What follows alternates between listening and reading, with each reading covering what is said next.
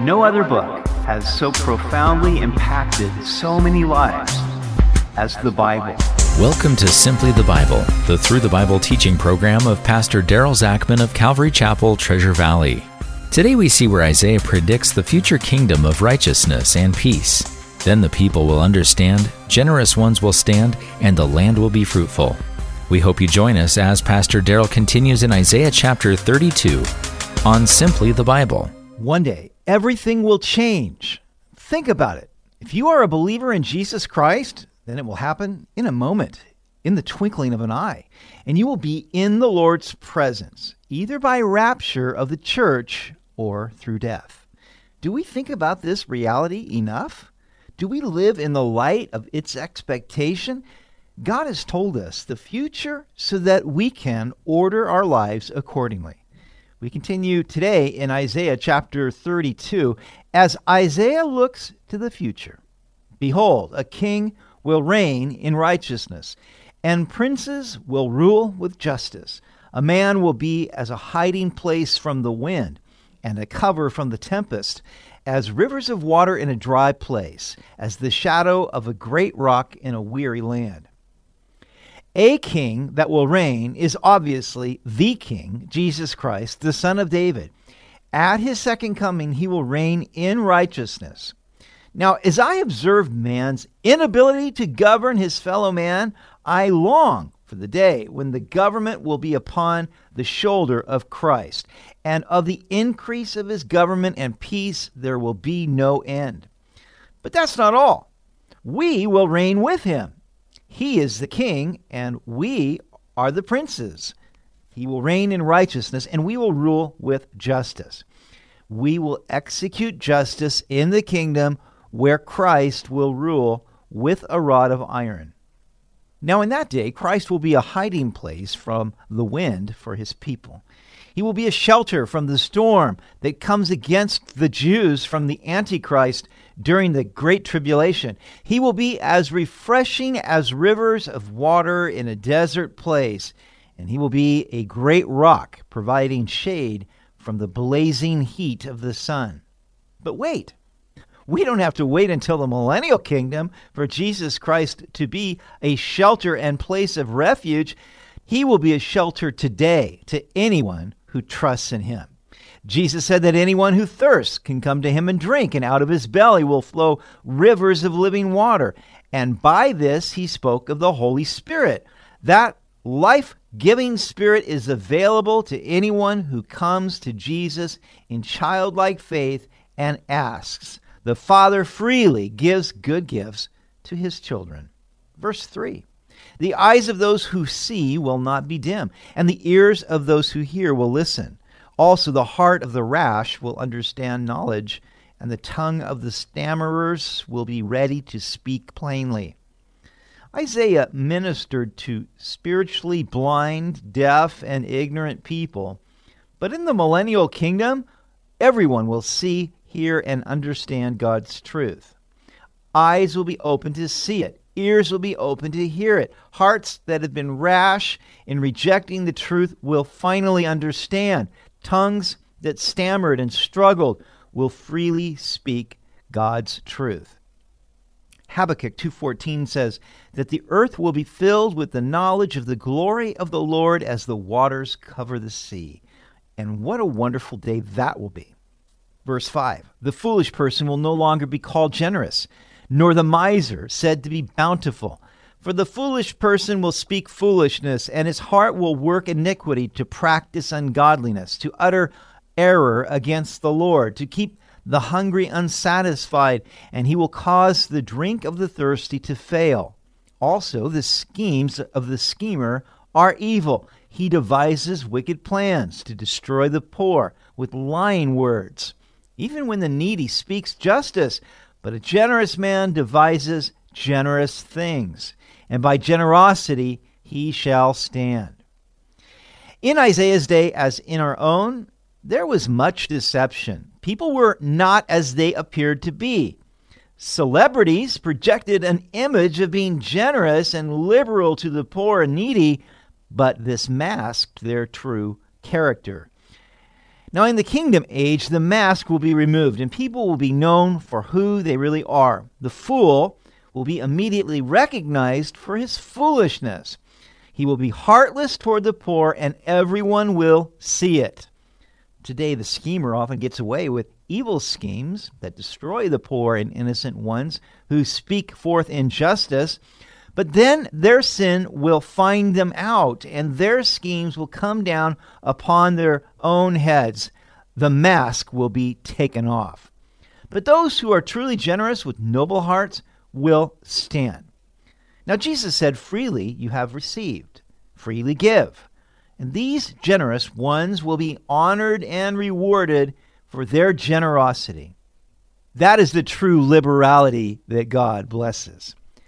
Rise up, you women who are at ease. Hear my voice, you complacent daughters. Give ear to my speech.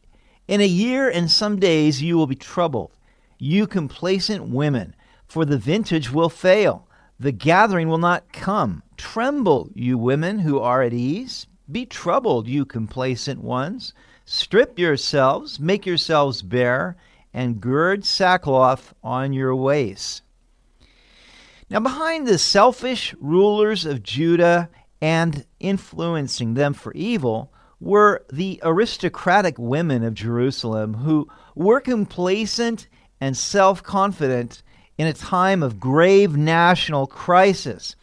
Isaiah spoke of them back in chapter 3. The Lord says, The women of Zion are haughty, walking along with outstretched necks, flirting with their eyes tripping along with mincing steps, with ornaments jingling on their ankles. Therefore, the Lord will bring sores on their heads of the women of Zion. The Lord will make their scalps bald. Now, these women were continuing with life as usual, more concerned with their luxuries, their status, and their wardrobe than with the devastation that was looming on the horizon. But in a little more than a year, great trouble would come upon them. The land and the cities would be desolate. This took place in 701 BC when Sennacherib, the king of Assyria, invaded Judah and devastated the land. Verse 12 People shall mourn upon their breasts for the pleasant fields and for the fruitful vine. On the land of my people will come up thorns and briers, yes, on all the happy homes in the joyous city, because the palaces will be forsaken. The bustling city will be deserted. The forts and towers will become lairs forever. A joy of wild donkeys, a pasture of flocks. The first evidence of God's judgment would be the failing of the harvest of the grapes and other fruit. No doubt this occurred when the Assyrians overran the fields. They also brought down the forts and towers of many cities in Judah. So the Jews confined in Jerusalem were greatly concerned about their survival. Before the siege ended against them and God delivered Jerusalem from the Assyrians, the people had to sacrifice not only their luxuries, but also their necessities.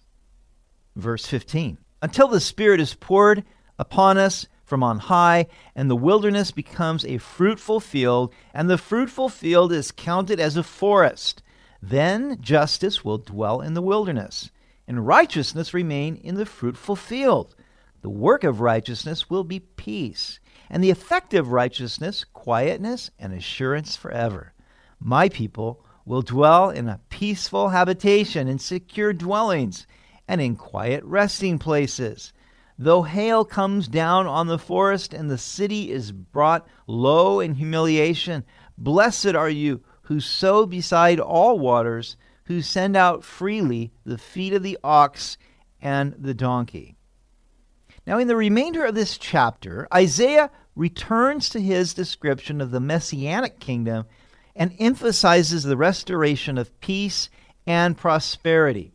None of these changes took place after the deliverance of Jerusalem in 701 BC, or even when the exiles returned from Babylon to Jerusalem. So we must assume that these prophecies will be fulfilled in the future kingdom.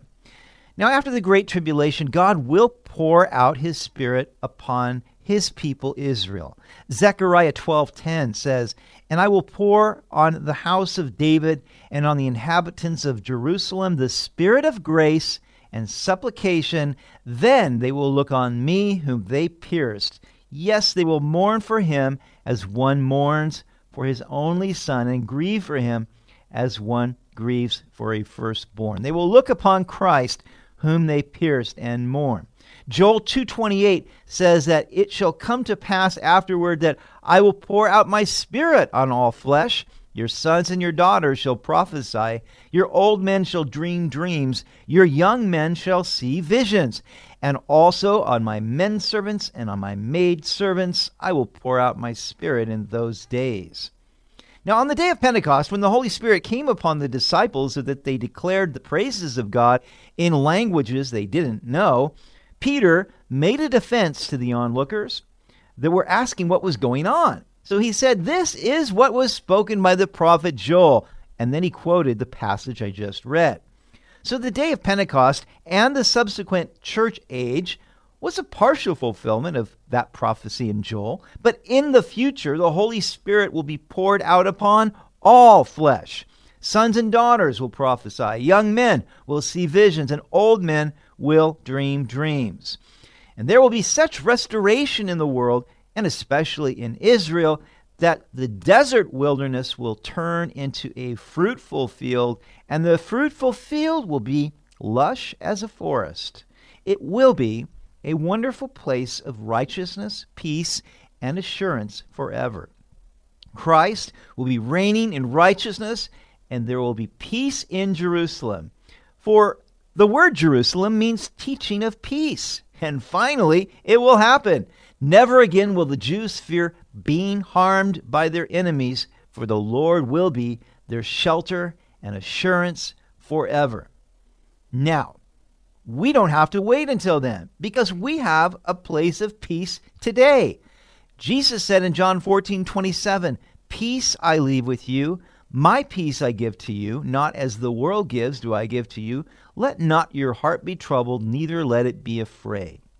If by faith you have received the gift of Christ's righteousness, and you are walking in that righteousness, then you have peace with God. And you can be at peace with yourself and with others.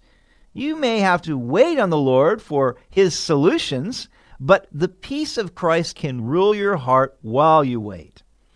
Isaiah ends this chapter by commending the generosity of the noble. Those who sow beside all waters will be blessed, as are those who are liberal in sending out their livestock, their livelihood. You see, our labor in the Lord is never in vain. We will reap what we sow. This is especially true when it comes to sowing the seed of the word. Blessed are those who sow the seed at all times, for in due season they will reap an abundant harvest if they do not give up. Now, as we anticipate the glorious future that awaits us, may God help us to order our lives accordingly because the King is coming. You've been listening to Simply the Bible, the Through the Bible teaching program of Pastor Daryl Zachman of Calvary Chapel, Treasure Valley. For more information about our church, please visit our website at calvarytv.org. That's calvarytv.org. If you have any questions or comments, please contact us through our website. To listen to previous episodes, go to 941thevoice.com or check out our podcast on iTunes or Spotify. Tomorrow we will see where Isaiah proclaims a woe against plunderers and a prayer for grace. God will rise to judge Jerusalem, but later it will be the land of the majestic King. We hope you'll join us as we continue in the book of Isaiah on Simply the Bible.